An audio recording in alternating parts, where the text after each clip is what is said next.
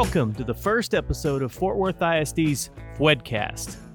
In just a moment, we'll review some of the latest EdTech news in our EdTech Roundup. And in our roundtable, chat with an elementary school teacher who is using technology to help her students become better readers. Later, we'll take a look inside FWTC and talk about past experience with the Fort Worth Technology Conference and what we have to look forward to this year. Thank you for joining us for the EdTech Roundup on FWEDcast. I'm Daniel, and here's just some of what's going on. Microsoft has developed some STEM lessons and activities in collaboration with NASA. Next year marks the 20th year that people have lived aboard the International Space Station, and the lessons that Microsoft and NASA built together are a tribute to that anniversary. We have a link to those lessons and other information in our show notes. An exciting feature in Google Slides is on hold as of late July. At the end of the last school year, Google for Education was working on an update to Slides that would allow users to insert audio files into their slide projects. On July 24th, Google announced via the G Suite's update blog that they have, quote, paused the rollout of this feature while we work to improve performance. Look for updates at gsuiteupdates.googleblog.com. Flipgrid introduced a new AR feature over the summer. Users can record short videos that play back from QR codes that are posted in a room or a hallway. To view the video, use the Flipgrid app on iOS or Android as you walk around with your device, carefully, of course. More information is available at blog.flipgrid.com and at help.flipgrid.com. Just search for Flipgrid AR. Google Forms Locked Mode is now in wide release. Teachers can create a locked quiz directly from Google Classroom or access the option through the settings gear icon on an existing form. This option is only available on education accounts, and the quizzes that are locked must be accessed from managed Chromebooks. If you've got a news tip for us, send a tweet our way. You can find us on Twitter at FWISD Tech.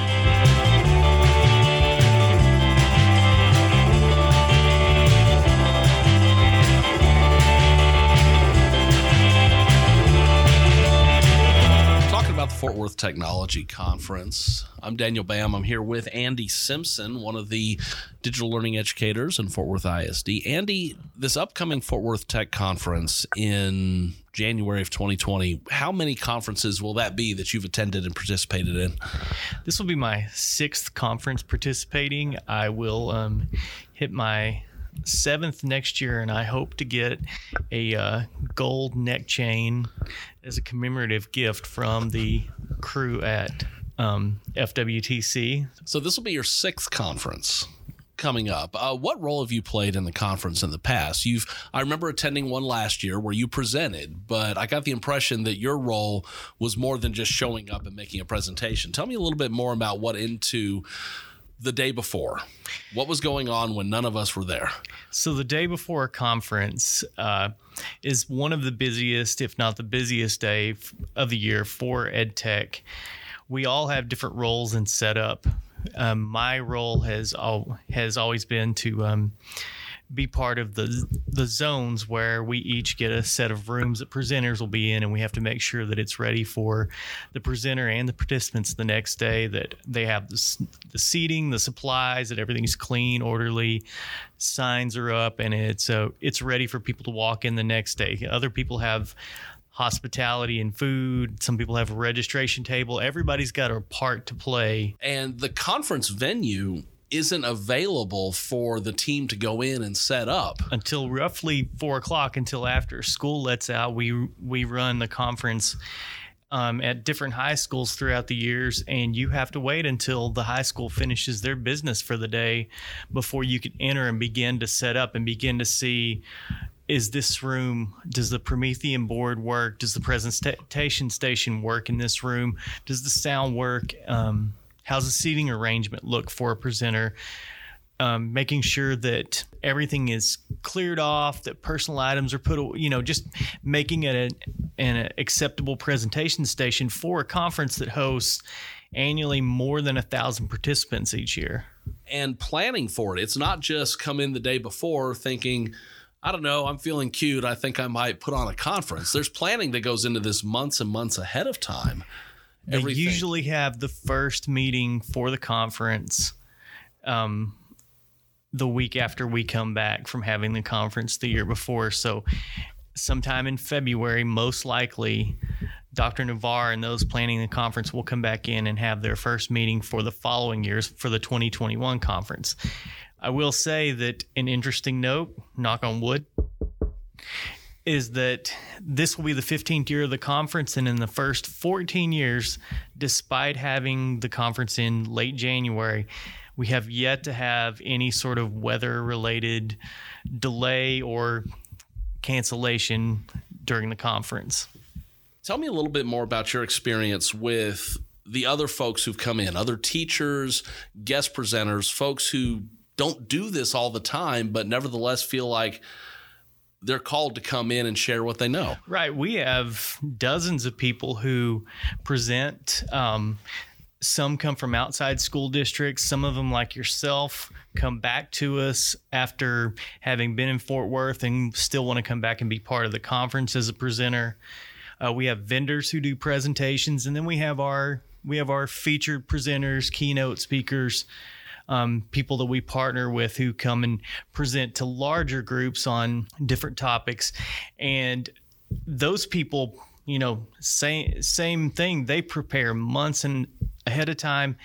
Uh, we usually take a call per, for presenters a few months ahead of the conference and let people start putting together uh, their ideas. And it's always very interesting to see when those calls, whenever those proposals come in, to see what topics people want to talk about. And it helps us get a pulse on where what are the people who are on the cutting edge in educational technology? What are they thinking about? What are they wanting to talk about? And i think it gives us some real insight into where we need to head as a department. So in a way when we put out the call for presenters we're not only recruiting folks to come in and share what they know but we're also having them give us an idea of what they're working on in the classroom every day right we're we're hearing especially the feature presenters are wonderful. They provide, I mean, usually it's they provide some inspiration. They will they'll have big ideas. But then I'm always very intrigued by those people, the classroom teachers who will go back on Monday morning and start working with students again to hear what their experiences are because their experience is very valuable to inform those of us who aren't around students every day. Have you ever had to work with someone who is kind of feeling that pull to present, but is hesitant and thinking, yeah, I'm just not sure this is worth talking about? How would you respond to someone who is kind of wanting to present, but kind of hesitant? What would you tell that person? I always tell them that um, I guarantee that what they have to say is extremely valuable. They are they're an expert where they are, and you never want to assume that whatever seems normal to you is just normal. What's normal to you may be revolutionary to someone else. You may think that your system of running your class is just a boring everyday thing, but for someone else, it may be life changing, at least in their classroom. The way that you apply um, a podcast in your classroom may seem revolutionary to someone else and may really turn on a light bulb for them and spark creativity and a new way of doing things for someone. So I always try to encourage some people that are reluctant that they are an expert. What they have to say, their voice is very powerful. And if it's simply I don't know how I feel about presenting. We can work together. I can listen to them. I can give them pointers if they're willing to take that leap. Heck, I would even present with someone if if need be to give them the confidence to make that leap. If folks are wondering how they can get more involved in this conference and how they can start learning more about it, what can they do? Where can they find information? How can they reach out to us, partner with us to try to get more involved? Sure. In the in the weeks and month or so that follow, we will begin releasing information out to our campuses and out to the world, if you will. Um, and I know that we typically have a website, and I believe that is fwisd.org slash FWTC. where people can get information on the conference. So as we update it, it will be available there. We will be emailing people who have participated in the past, people who have expressed an interest, and then the people within the district itself um, coming up probably in November, and then a big push when we get into December and January. All right. Well, thank you for joining us for this Inside FWTC. I'm Daniel Bam. I'm Andy Simpson. And we'll bring you more news as it becomes available. And don't forget, FWTC 2020, the 15th year of FWTC, will be at Southwest High School in Fort Worth on January 25th, 2020. Coming up, Greg and Kelly chat with a teacher from the Leadership Academy at Mitchell Boulevard about how she's using educational technology to help boost her students' achievement. That's all coming up in this episode's Roundtable.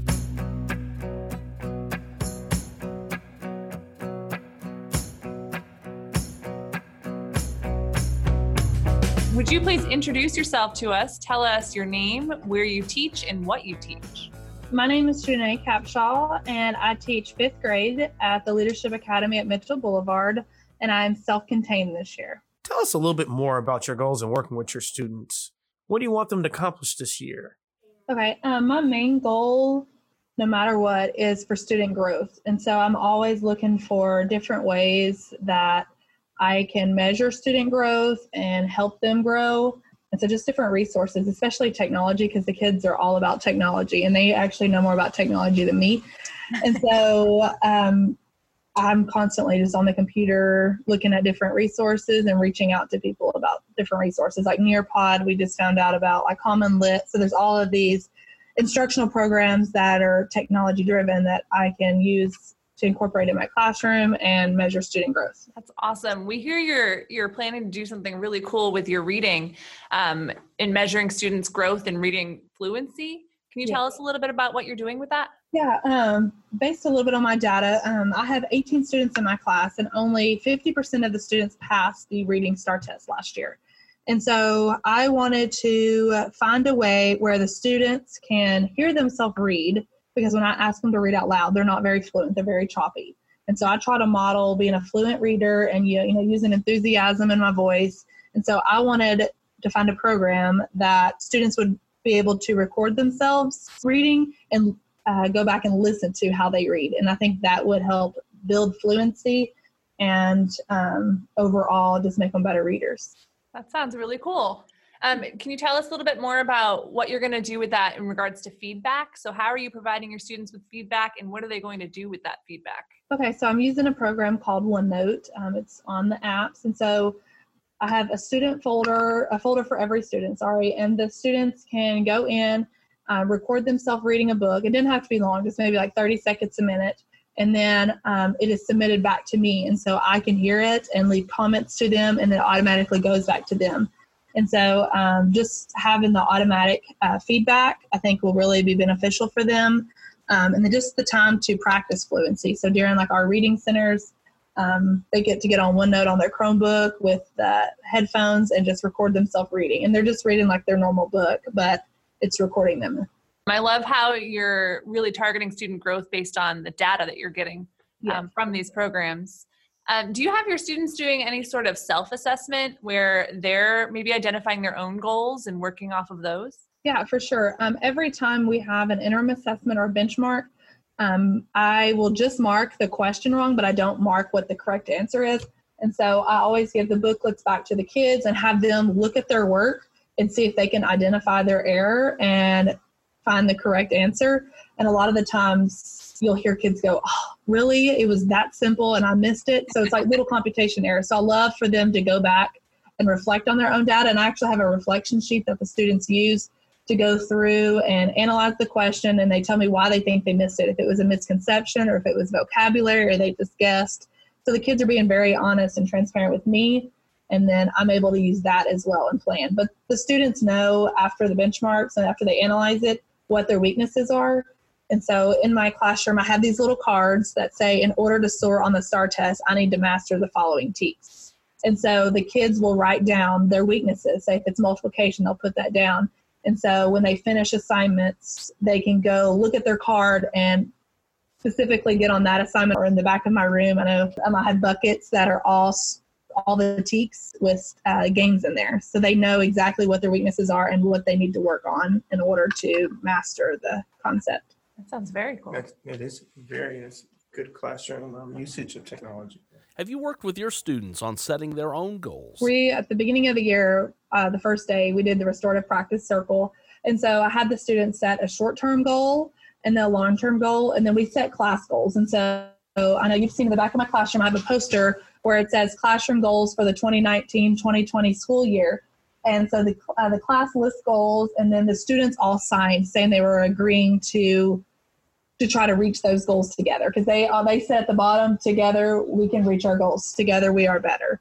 And so that's one way we've done class goals. They do individual goals um, and so like i wrote them down. So i have one student that wants to make 100 on all of her STAAR tests. And so every time we're doing test or just in class i'm like okay what can you do to work towards your goal of 100% on the STAAR test so we all, all, are all about goal setting and working together to accomplish those goals. How have you seen technology impact students who are sometimes reluctant to get engaged and show what they know? Yeah. Um, so at the end of the year, um, after the STAAR test, you know, I always want to do some more research based and technology projects that they get to do um, make it less like stressful. And so um, every year we always do a mathematician or scientist research project. So the kids are able to use the technology to find a scientist of their choice or mathematician. They are able to gather research, they're able to gather pictures and videos, and they put it all into a PowerPoint um, and create animations on there. So I kind of do like a model lesson on how to add animations and the transitioning of the slides. And then at the end of all that, they're able to present it to their classmates like they're the teacher. And so they really like to use the technology for that. They always say, Can we make PowerPoints? Can we make PowerPoints? Like I had a kid um, last weekend make a PowerPoint about me. So he said he Googled my name and found pictures of me in college and oh. now on my Twitter for the classroom. he like showed me this PowerPoint. I was like, oh wow, you know, I'm like, that's so awesome that they want to, you know, tr- take what we do in the classroom and take it home and work on it there too, but do something of their choice, like making a PowerPoint over me. taking you'll be sending us a copy of this PowerPoint to share yeah. to our audience. Oh yes. and it's kind of scary, but I'm the screensaver on a couple of their Chromebooks, so. Oh. yeah, they'll go Google me, and all my pictures show up there. Oh, goodness. Well, I think that says a lot about your ability to build relationships with your students. And so I think that's pretty amazing, yeah, albeit a little bit creepy um, that your student went home and did that. yeah. But it was like one of my favorite students. So I was like, oh, okay, you know, it's not that creepy. And I've had her two older siblings. So she's the third sibling I've had. So the whole family knows me really well. that's awesome. Well, we've been talking a lot about you know your students growth and your students goals. I'm just curious about your own personal growth and goals this year. Is there something that you're looking to improve upon? It can be technology based or not um, in your own teaching practice this year? Yeah i'm always looking for ways to improve. So um, like i said earlier i'm always looking for more technology programs especially a lot of instructional programs out there. I know we have a lot for reading but we don't have as many for math. Um, but i like would like to find more learning programs that are aligned to the state standards. And so that's one of my goals is just researching different programs. But like personal goals, um, I will graduate with my master's in educational leadership in December. So uh, right now I'm just focusing on that and using what I've learned in grad school and bringing some of those practices into my classroom. Yes, congratulations is in order for sure.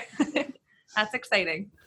For those of us who are in a coaching and supporting role, how can we best support you and your team as you integrate technology into your classes? Um, I would say just helping us find more instructional programs. Our principal is really good about allowing us, if we found a program, to share it at a staff meeting or have a PLC on it. Um, so, like Nearpod, we just shared on it last Thursday. Me and an- another fifth grade teacher shared on Common Lit. So she's really good about it. If we find a program, have a meeting and let us share it out and teach everybody else how to use it. So I think the more programs that we can find to enrich our instruction, I think that will really make the biggest impact at my campus and for me. What would you say some of the other challenges you face in your classroom? You mentioned earlier that you were having some trouble finding technology resources that matched up to the TEKS. So what other what other challenges do you face when involving technology in your classroom? We definitely have access to technology or a one to one ratio.